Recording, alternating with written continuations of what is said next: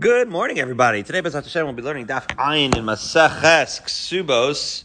We're not going to have a lot of time for Iyun. See what I did there, Andrew? Because we uh, fell helplessly behind in your absence. Please don't do that again. Okay, I know you were very uh, happy that you were able to do business and pleasure and go for simchas. You should only go for simchas, but don't go. So, where do we leave off? It's a long way of saying it's a big excuse that we are at the Mishnah, the last Mishnah on the sixth parak of Maseches Ksubos. And that Mishnah is like one third down on Samech Tes Amud Beis, and it goes like this: Amash lishmos labito. So what's happening in this Mishnah? Uh, a man says, with regards to his daughter, that I want her, in the event that I die, let's say, I want to establish a trustee for her dowry. In other words, I'm not putting the dowry. And and we'll see. Good morning, Barry. I, we'll see if this is you know because she's young, because um, he doesn't trust who the chassan is going to be, right? He wants somebody responsible, okay, to be the one who's going to go um, watch over this land of the dowry. But she just says, you know what? I trust my husband. In other words, let's say her father dies, sure enough, and now she marries this guy who was taking, you know, fish fisher's course. Uh, he's he's studying for the LSATs and he's you know doing a uh, he's a shiva guy, and and she thinks you know she's enamored with him. We're in the Mishnah Barry on uh, Samach base, so she's enamored with him, and he, and she thinks that uh, he can handle the money. Says the Mishnah, Yaseh has Shlishi Mashuushlash byado. We listen to the father. As we'll see, this is an application of the idea. The father said so. He then passed away. We are going to listen to the words of the old man, so to speak, um, and we're going to not listen to the daughter. And we're not giving the money to this new yeshivish chassan to watch over the dowry, but rather we're going to uh, do whatever the father said and allow the trustee to take care of this. That's Divrei Meir. That's what Meir said. We'll, we'll, we'll analyze this further in the Gemara, as we do. Uh, Rabbi Yossi, Rabbi Yossi is cholak and Meir. He says, "V'chi l'mochra." Harei mechur me'achshav. Rabbi Yossi points out the following, that it happens to be that this woman, this Kala, has the authority to sell, right, any field the trustee would buy on her behalf anyways, and keep the money. So, it's really as if the field has been sold already. So, in other words, you could just skip the, skip that part and give it straight to her husband. In other words, right? The father says, give the money to the trustee uh, on my daughter's behalf. The daughter says, no, just give it to my new husband. So the fact of the matter is, says Rabbi Yossi, even if the trustee had bought a field, the daughter does still retain the authority to sell that field, keep the money, and like let her husband use that money. So it's not really uh, going to help if you follow the trustee. And since she has the authority to do that, you might as well just listen to her right away when she says, "Give the money to my husband." That's what. That's this point to Rabbi Meir. Okay. So then the Mishnah concludes, and we'll see is who it's modifying. But the Mishnah says, "But medvar memorim bigedola of a bektana ein ma'isa katana klum." And we'll see what this Mishnah is trying to say. But um, for simplicity's sake, we'll say all this right would only work with a gedola. In other words, let's say it's modifying this final point of Rabbi Yossi. It would make sense to see that it would make sense to say that the selling off of the field, right, would only be something that the gedola could do. But if she was still a katana in that case, then that Maisa would not would not actually be she would not have the authority to do so, and therefore it really would matter whether we listen to um, you know whether we listen to her father. But we'll see in the Gemara exactly how that modifies the Mishnah. So let's continue with the Gemara. Tanar Rabbanon. So Hamash lishmos lechosno likach sadeh This is when when he's depositing money with a trustee for the benefit of his son-in-law. So it's actually like essentially the case of the Mishnah, right? Um, and he says, "Likach mehen sadilabita," right? So he's giving it, um, as you'll see, right again to the trustee, and he says. And why does it say lachasna? Because that's the husband's obviously going to benefit from this dowry as well, but that money is going to be to give the sadeh labita. Fine. He says, forget about my trustee deciding which land to buy for us. let my husband decide, right? You marry Nasul. Give the money to my husband, he'll buy the field. So Minhar Nisuin Harishus Beyada. So if they're already, right, had the stage of Nisuin and they're living together, this Chasan Kala, so then she has the authority to overrule her father at that point and to give the money to her husband against her father's wishes and instead of the trustee, give the money to her husband in order to buy the field. However, if they're at the earlier stage, the chasan kala of the erisin prior to nisuin, so still the, the um, decision is under the jurisdiction, so to speak, of the father, and therefore the shlish is going to be the one that's going to decide. Diva Meir. Okay, so Rabbi Meir sounds like, according to him, the difference is whether they're nisuin um, or had already taken place, or whether it's erisin. However, Rabbi Omer Hagadola Ben Mina Nisuna Ben Mina Anashus Biyada that if she's a Gadola already, then it wouldn't matter whether she, it's Nisuin or Erison. At whichever stage it is, she has the authority to move the money away from whatever her father trustee said and to give it to her husband. And Katana Ben Mina Nisuin Ben Mina Erison Yasya. Right? Whereas if she's still a Katana, then regardless of whether she'd already had Nisuin, right? Uh, even if she went to that later stage, uh, if since she's still a katana, we are only going to go based on what the right what the trustee does.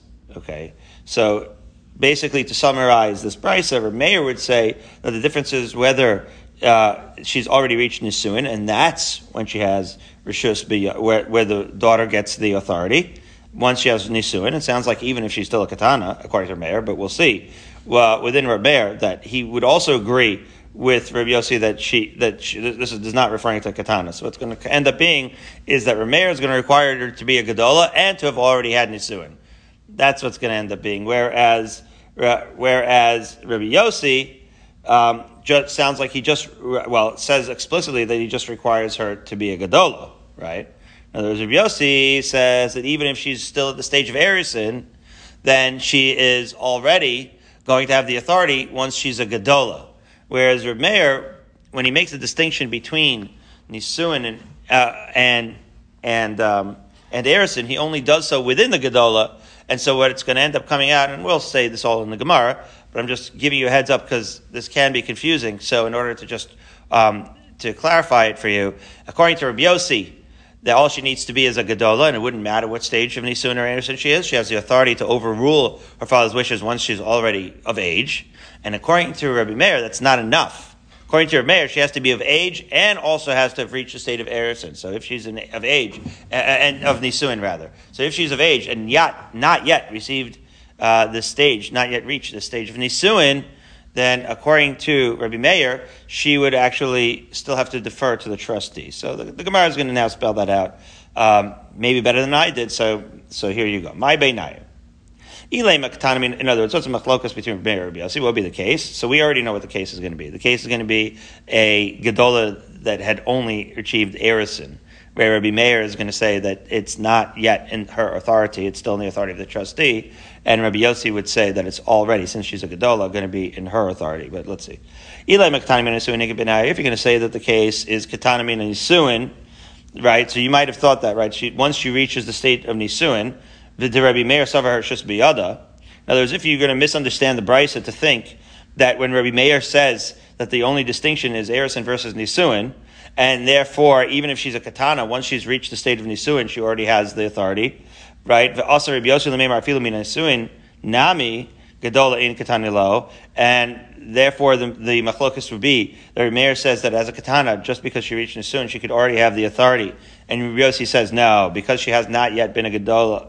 Uh, then she does not yet have the authority, then that doesn't necessarily compute because Ema Seifa, because the Seifa of our Mishnah says, Aval katana ein maisa katana klum. Right? Our Mishnah, so now we're going to use our Mishnah to interpret the Brisa.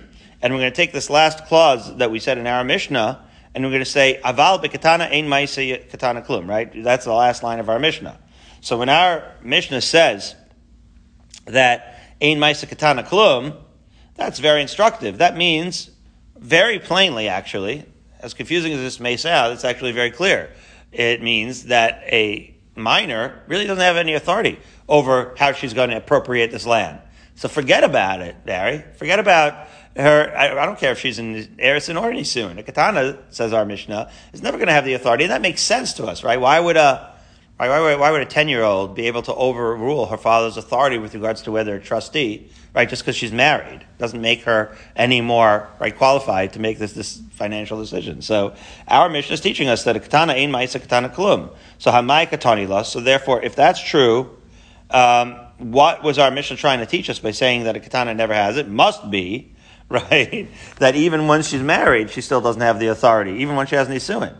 It can't be that our Mishnah is trying to teach within Rabbi Yossi, because we already know from Rabbi Yossi that a katana doesn't have the authority.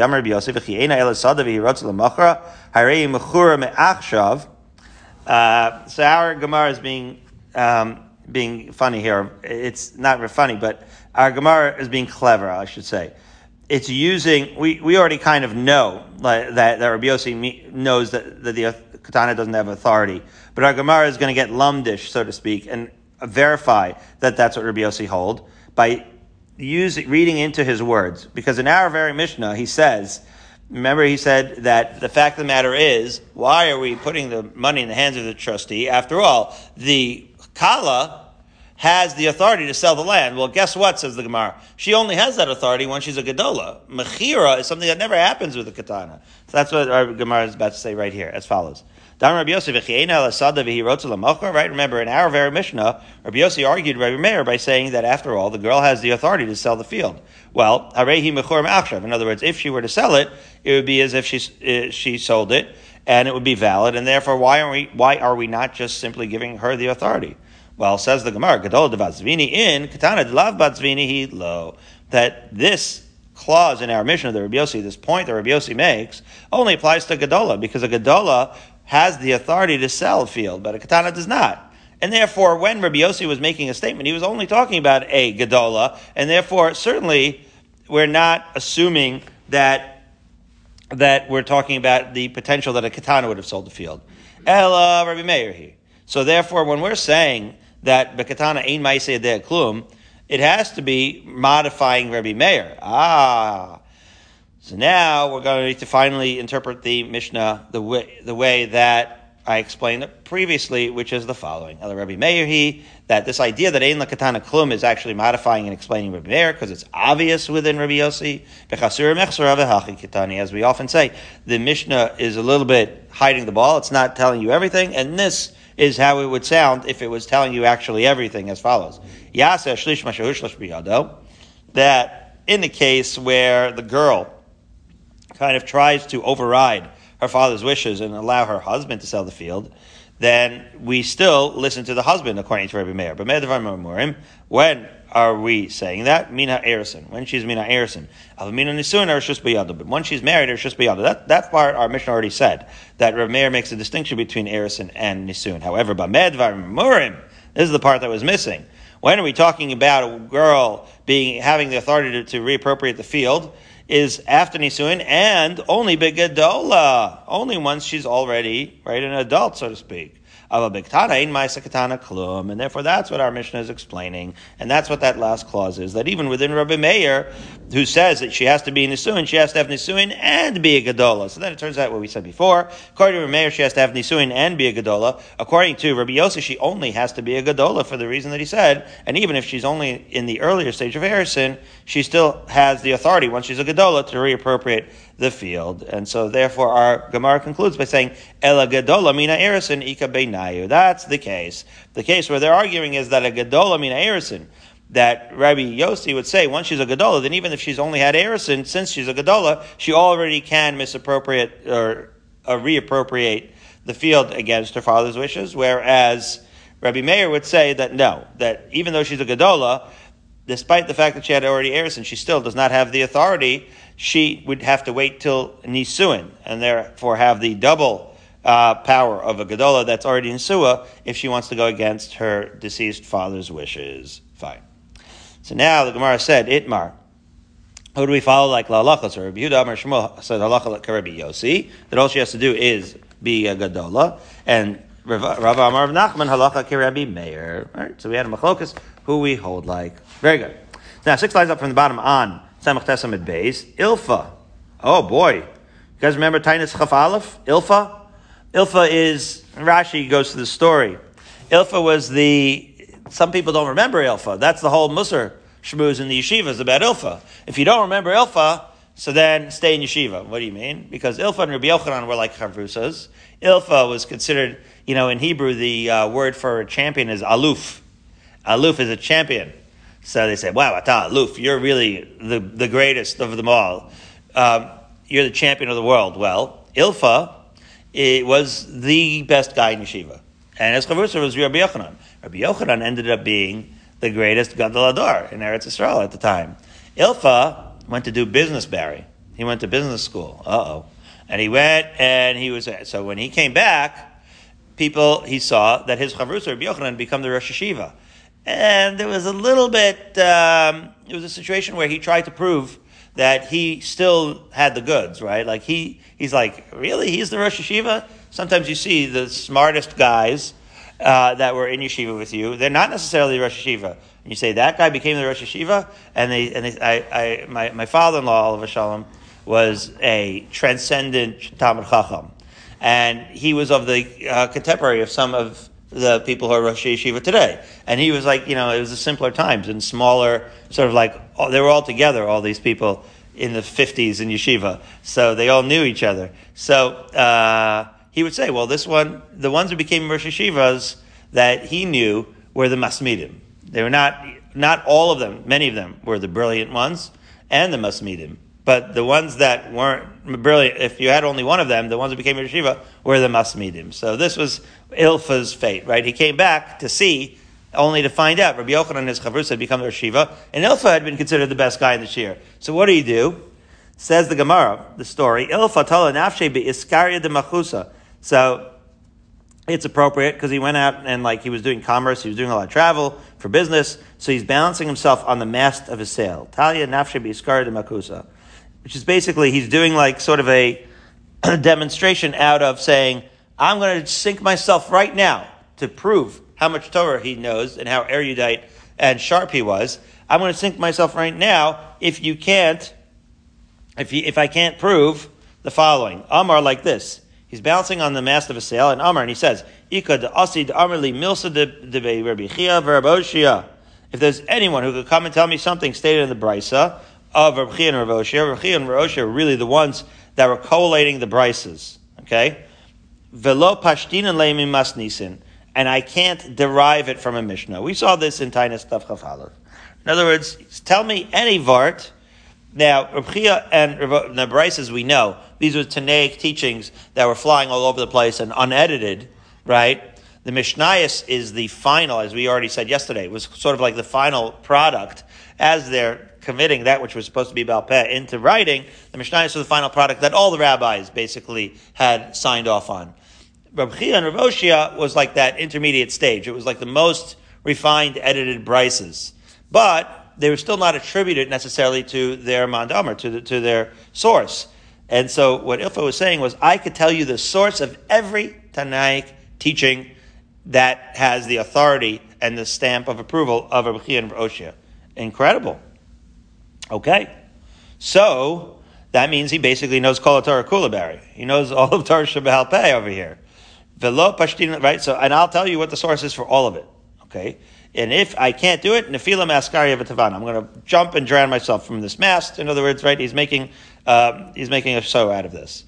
Okay. So he's saying, I, I can tell you everything. So, Asa asahu sava tanale. So, a certain old man comes and they're starting to test him. And he says the following brisa. Omer tnu shekel avonai b'Shabbos.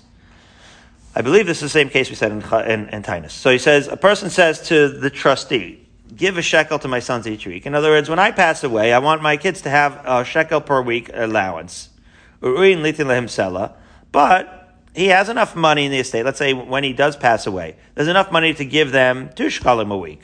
So, So that's what we give them. In other words, just because, and this is going to end up being how much, how uh, precise are we with the words of the dying man, right? He clearly said to give them a, a shekel. So what are you going to do? Are you going to give, uh, as a trustee, are you going to give them a shekel? Or if you can afford to give them more, do you give them more? So the answer is you give them more because, again, even though we listen to the words of the dead man, we also have to sort of like figure out what his intentions were. So we assume that his intentions were that if there's more, give them more.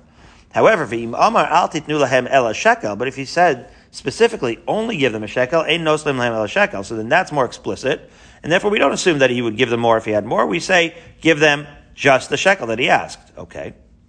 Now, im mesu yushar and if he has an unusual thing, he says, um, you know, he's really crossing all his T's and dotting all his I's. He says in the unfortunate event, let's say his own children that he's bequeathing this allowance to die, as Rashi says with two words below banim, that happens to be a very controversial lahalacha and svara uh, position, but we'll take it because it's simple and we need to move on. So Rashi is basically saying is if that the, the father is saying that if my sons die without their own yorshim, and therefore there's no natural succession to their estate, to their inheritance, then he, what he's doing is he's actually appointing a third party inheritor, right? He's saying, don't just like give it back, you know, in a, uh, in one of these, um, re, um, uh, you know, in these bank uh, reappropriation sales or whatever. Don't don't just like give the money away. He's dotting all his I's and crossing his T's, and he's saying,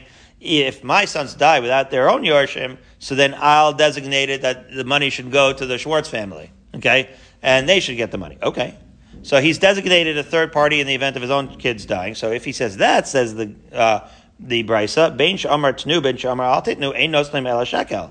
So now a fascinating thing. Whether you use the first language of tnu shekel, where normally we would have given more, or whether he used the more right reduced language of al titnu ella shekel, where we would give him a shekel. Either way, we're only going to give his own children a shekel's worth, and the reason being because any it's a zero sum game, Barry. Any money that we would be giving extra to his children, we're in essence taking away from the Schwartzes should his children die, right? And therefore, we don't have the authority to do so. We don't have the authority to give his children extra just because we can afford it, because any extra that we're giving for his children, the next potential Yorshim would be losing out, and therefore, for that reason, if he singles out uh, third party subsequent right um, inheritor, so then we only give it to uh, we only give his children a shekel per week. Okay, so Amar Le. So he said. So now that was the question they asked Ilfa, and they wanted to ask Ilfa who is the author of this brisa. So Amar Le, Amar Le Hamani. So right, they said to him, said the Sabbath to him, who's the author of the brisa? As we arrive at Einam Alf as a totally manageable time, Andrew, 5:58 a.m. Rabbi Meir he. He said that it's Rabbi Meir. The Amar mitzvah l'kayim divrei. Because after all, Rabbi Meir, right, both he, in our Mishnah, what did Rabbi Meir say? That we listen to him instead of his daughter. So, right, we listen to the, to the, uh, father instead of the daughter. Unless the daughter happens to be both a Gadola and Nesua, Rabbi Meir is going to listen to the father. So too here in the Brisa, right, we don't listen to, right, so too here, we listen to the father, and we don't listen to the Yorshim. In other words, the Yorshim could come and say, so and so, you know, my father can afford it. Why am I only getting a shekel, right? And yet we just all we care about is what is the das of the father. So that's what Ilfa said. Ilfa said that this brisa is Rabbi Meir. Wow. So Amar Rav Chisda, Amar Ukva, he really knew his stuff, Ilfa. Okay, so Amar Rav Chisda, Amar Ukva, Hilchasa. The law is, the lacha is, Bein Shamar Tnu, Bein Shamar Al Titnu, Nosnim Lahem called Sarcham. Wow. So the halacha is, in fact, that we give them all their needs, regardless of, right, how the language was. Okay. Wait a minute. The Gemara asks, Hakaimalon halacha karim meir.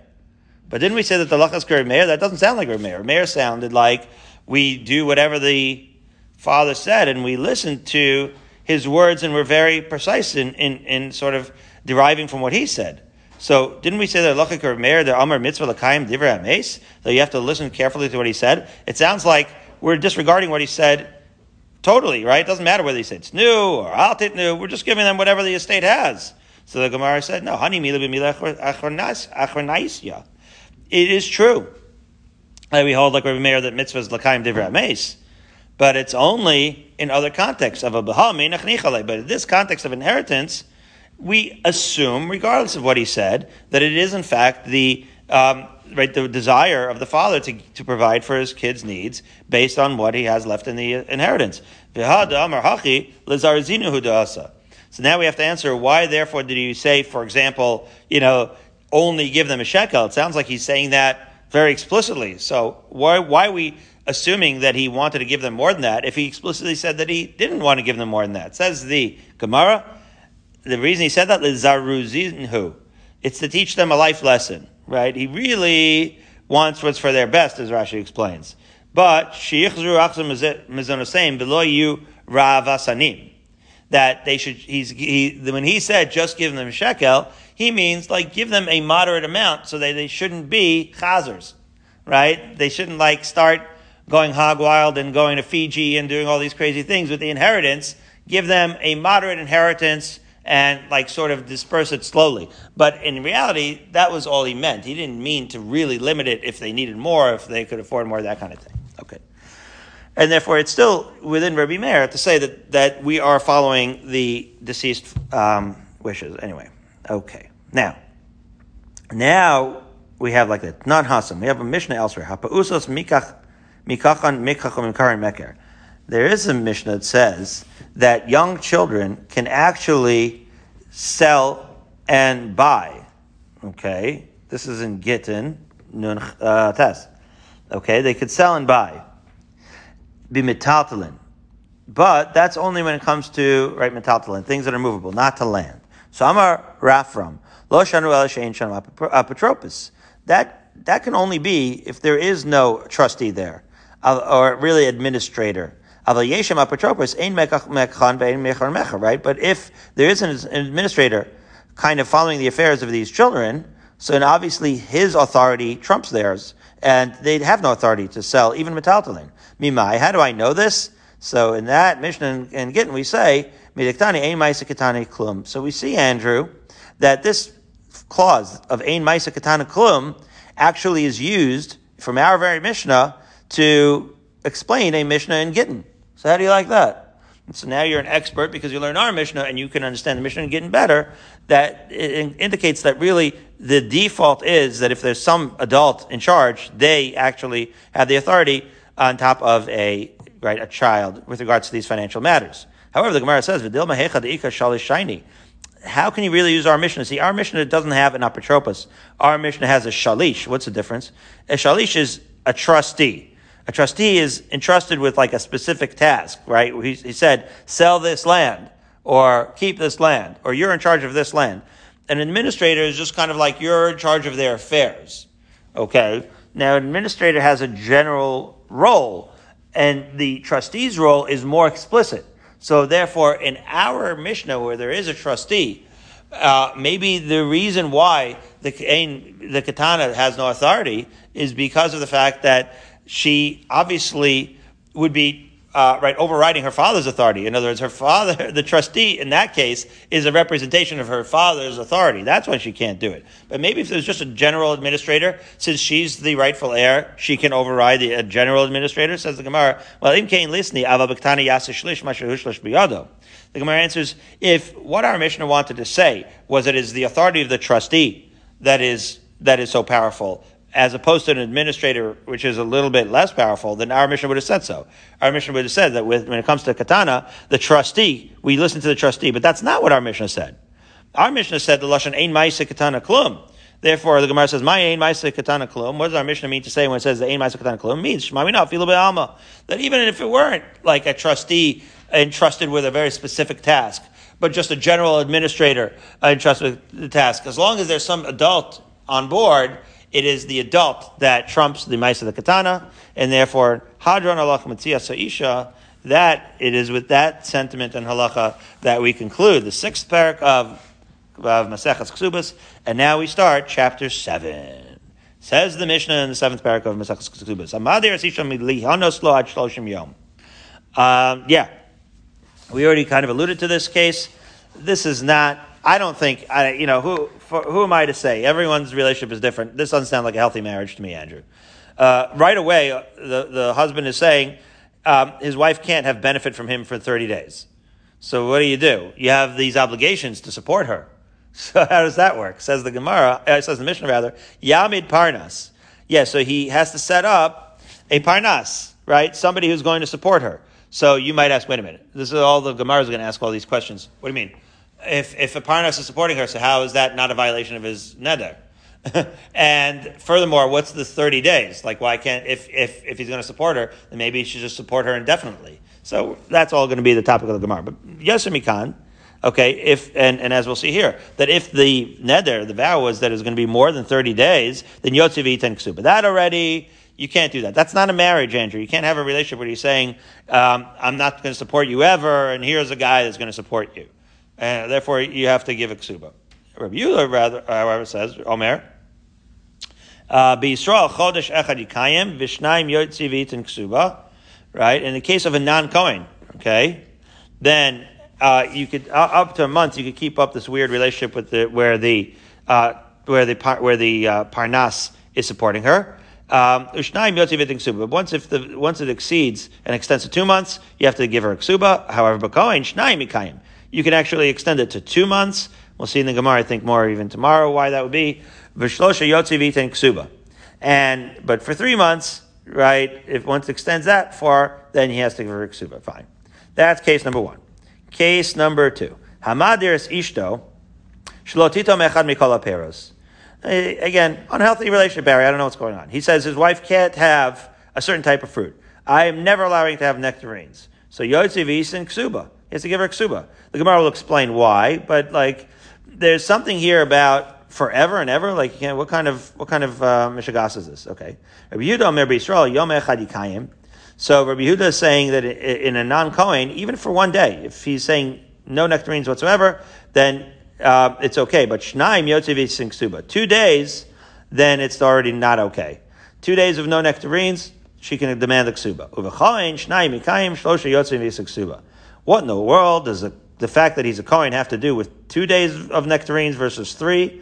The Gemara will discuss, but uh, just to read what the Mishnah says, that in a Kohen, if two days of nectarines is still okay, shalosha yotzi.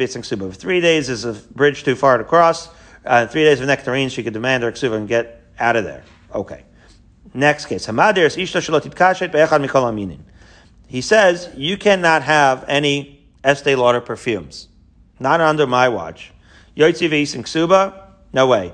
He's not allowed to do that and and she can demand the ksuba. Rabbi Yossi Omer be'anios shalonas on kitzva. See, if they're poor women who don't typically have access to perfumes, right? If he didn't give a certain amount of indefinite or certainly long time, that might be still okay, says Rabbi Yossi. Because after all, they don't really perfume in those days too often. So he says you can't have Estee Lauder for like three years. All right, like she wasn't going to have Estee Lauder for three years anyways. However, Vashira Shloshim Yom. But, you know, again, this is obviously going to be culturally uh, dependent, but those who were wealthy in those days, so like maybe they would perfume every 30 months. If you say no Estee Lauder for uh, 30 days rather. So if you say no Estee, Estee Lauder for 30 days, that would be okay because she, she could wait 30 days anyways in those cultures. Anyways, that would be therefore the, um, the limit. So now as we continue with the Gemara, says the Gemara, B'cheven the Mishubad law, Hechi Matzi law. That's a good question since the husband, our cases where the husband is saying, my wife can't have a na'ah for me, and therefore I can't support her. Wait a minute. The Torah says, and we all said, and we're learning Maseches Ksubas, where he's obligating himself to support her. So since he's mishubad law, right, he's obligated to support her, how is he allowed to make such a nether? Why is this nether, this nether should be, we're just to throw him out of here. Get out of here, you nudik. You, you go support your wife. Says the Gemara, Kol Kamina Shibuda. Right? It asks, is it within his power to to abrogate to right to uh, abrogate this this uh, this power that she has, where he has to be mishabed her. So v'hatnan. After all, we learned in Mishnah in the and Pehei konam sheini osa lahafer. Let's say if the tables were turned, the woman said to her husband, "Right, I'm not going to work. Any osa leficha. I'm not working for you." Uh, as we've already discussed, the husband has obligations to the wife, the wife has obligations to the husband.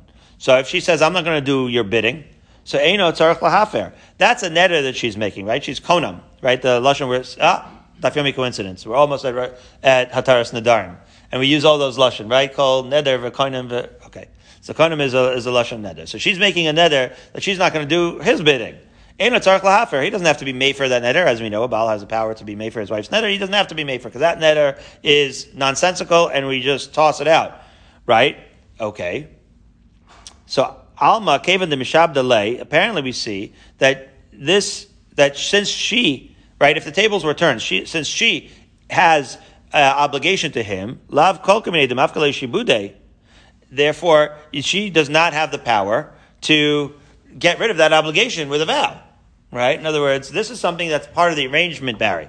She has obligations to him, he has obligations to her. So if she makes a nether, I don't have any obligations to you, we don't listen to that nether because she has that obligation. That's a pre-existing condition, and that nether is going to be tossed out because of her pre-existing obligation. So says the Gemara, Hachanami came in the Meshubad La, Lav Kol Kaminek the Shibuda. Since he has a pre-existing obligation to her, right, then it's not within his power either to so how does our Mishnah allow him, right, to say, I'm not going to support you, albeit with, I'm going to set someone else up to support you. But how does he, how can he get rid of that obligation is the question. So the Gemara answers, let's see, that we do know that a husband has the powers, we've already seen, to tell his wife that, see, you know what? I'm not going to support you, but whatever work you do, you get to keep your own money. As we turn to Ayin Amud Beis, says the Gemara, not, since he has the authority to do that, it's over here, right, when he's saying, as Rashi says in the top of Ayin Amud Beis,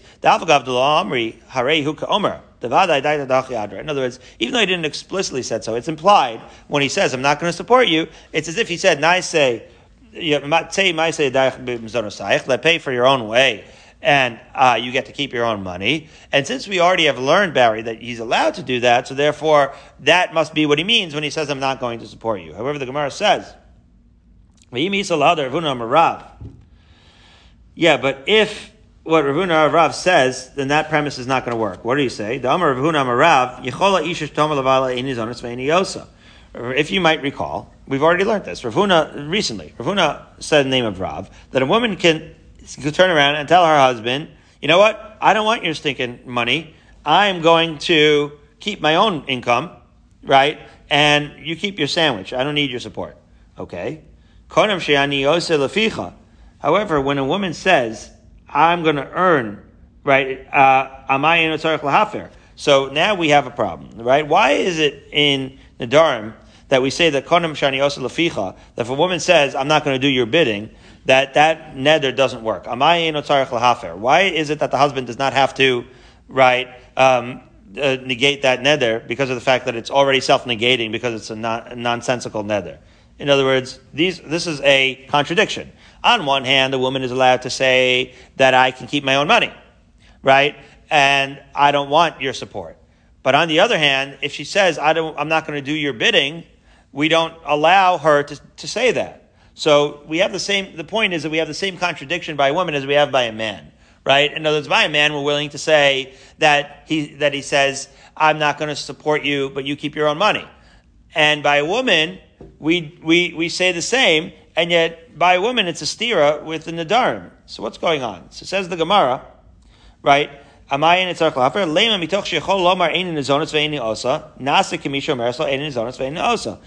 the Gemara is spelling out the question that I was just describing, which is as follows. Let us say, in the case of the woman, that since she can say, right, I don't want your support and I'm not going to do your bidding, so it should be when she makes the neder, we should be implying that when she says, I'm not going to do your bidding, it's as if she's saying, right? That she's allowed to do, she's allowed to say. So again, just to review. The man, we already said, can always say, don't, you know what, I don't want your money and you keep your own earnings. And the woman is allowed to say, I don't want to give you my earnings and you keep your own money and, and don't support me. That halacha we've already said that they're entitled to do. And yet with the man we're saying that when he says, right, I don't want to support you, that what he means to say is what he's allowed to say. And what he means to say is that he's, that is that, right, that you get to keep your earnings. However, with the woman, we're saying that if she makes the neder, we don't assume that she implies the allowed thing, but rather we say that that neder doesn't count. So why does the neder count with the man, where we assume that he implied what he's allowed to say, and with the woman who has the same halacha, right? It's a double standard. When she makes a neder, we just throw her out of there. Why so? So the Gemara says, "Elotema na'aseh," right? Don't say that it's as if he had said. So the Gemara is just going to explain the reason why we uh, we allow this neder of the man is not because we assume. So now we're retracting. We're not saying that it's because we assume that he said that you keep your money. But Omer In other words, he actually did it. He had already actually said that keep your money. Oh, so once he's already said that, so now his neder is consistent with that. So says the Gemara, Parnas Lamali. Wait a minute. So if he already said keep your money, and I don't want your and I don't want your support, so then why is he put, giving? Why is he supporting her with a parnas in our Mishnah? Why is he right um, putting somebody in charge of supporting her if she already has her own earnings? Says the Gemara, but lost apka. Yeah, because her earnings are not sufficient. So he's just putting somebody in charge of making sure she has enough on top of whatever her own earnings would be. So the Gemara says, well, ibid safka kushna duchta. Yeah, but if her earnings are not sufficient, so now we're starting back to the original question: How can the husband make a neder right to to prohibit his wife for, to, from hana, from him, when after all, he's obligated to make sure that, that she has enough. Meaning he, right? In other words, he can say, it's true that he could say, keep your own earnings and I'm not going to support you, but guess what? That's only if her earnings is enough he, on top of that, that doesn't absolve him. He can't just like turn away from her. He has to still make sure that she has enough from her own earnings. And therefore, the Gemara, uh, we are back to square one. So, Amar Vashi, maspekas l'dvarim gadolim, ve'ein maspekas l'dvarim katanim. Maybe our case is when she has all the basics, Andrew, but she doesn't have, you know, those little tchotchkes, the, the creature comforts. So says the Gemara, well, what creature comforts are you talking about? Honey dvarim katani, hechidami either a gila right? It would depend. So let's say the creature comforts is, right, he's making sure that she has bagels and cream cheese, and she's used to lox. Okay? So he's giving her the bagels and cream cheese, but not the lox. So he says, here, irregila bahu, if she's used to having the cream cheese with lox every week, so haragilabo. So that's her custom. He's responsible to uphold that standard of living. Below regilabahud, she never has locks. Parnas lamali. So then you don't have to set anybody up for a lock. So it, so even the devarim katanim, Andrew, you have to maintain her standard of living. So whatever her standard of living is, basically the katanim become devarim gadolim. If it's really frivolous, he has no responsibility to give it to her. And if it's something that's part of her culture, so it's not frivolous at all, and he's responsible to give it to her. So what's the devarim katanim? Says the Gemara, lo tzricha deregila bebei nasa. Right? Yeah. Huh. Uh, we've seen aspects of this before. That so long as they're married and they have like a real marriage, Andrew, and they're like kind of living together under one roof. So.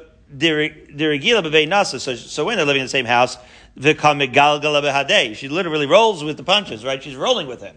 Meaning, right? So long as she's living in his house, and so he's a simple man with simple needs. They already have bagels and cream cheese, right? The armalei ado idna adartan galgalina ba'adach until now, right, you hadn't made this vow that was like created a distance, right? Obviously, this is an unhealthy marriage, right? He doesn't want him to have any unknown. So, so long as I was living with you and what's mine is yours and yours is mine, I was ready to roll with this whole bagels and cream cheese and no locks lifestyle of yours because I figured we had like a marriage, right? But hashadar but now you're saying no. You can't have any hana for me and they're estranged and they're separated and living in separate homes. So lo matina de I don't want to roll with this low life bagel and cream cheese um, substandard life. If I'm going to be living in my own apartment in Manhattan while you're you know in your own apartment in D.C., I'm going to expect my own standards of locks, and therefore it is in that case that, that we say it's Dvarim Katanim that he's responsible to make sure that she gets. Because they're kind of estranged and he's already being mother and us, so therefore th- that's the case. So Maishna Ad Shloshim Yom. So now if that's the case, why is the Parnas only valid at Shloshim Yom? Says the Gemara, Ad Shloshim Yom, Lo Shami Ba'inshi. Yeah, she's willing to have this uh, arrangement of like, oh, you know, which she has to explain to her friends, we're separated temporarily, blah, blah, blah, for 30 days. However, it's not, you know, embarrassing because it's very temporary. It's a 30 days. My husband needs to take care of something, whatever. But after 30 days already, as much as she is being supported, it's humiliating, and she doesn't want to have to, you know, what's she going to explain to her friends when they go out for brunch for avocado toast? She doesn't want to have to talk about why she's not uh, with her husband for more than 30 days. That arrangement can only last so long. How long? 30 days. Fine. So we say, so ibais ema. So now the Gemara is going to have a possible different explanation as opposed to these katanim, these uh, uh, and as to what our mission said as follows: Shehidirek sheyarusa. Maybe the whole idea was when he made this vow, right? When he made this neder that she can't benefit from him, she did so when she when they were in Erison. This is what you call a bad engagement.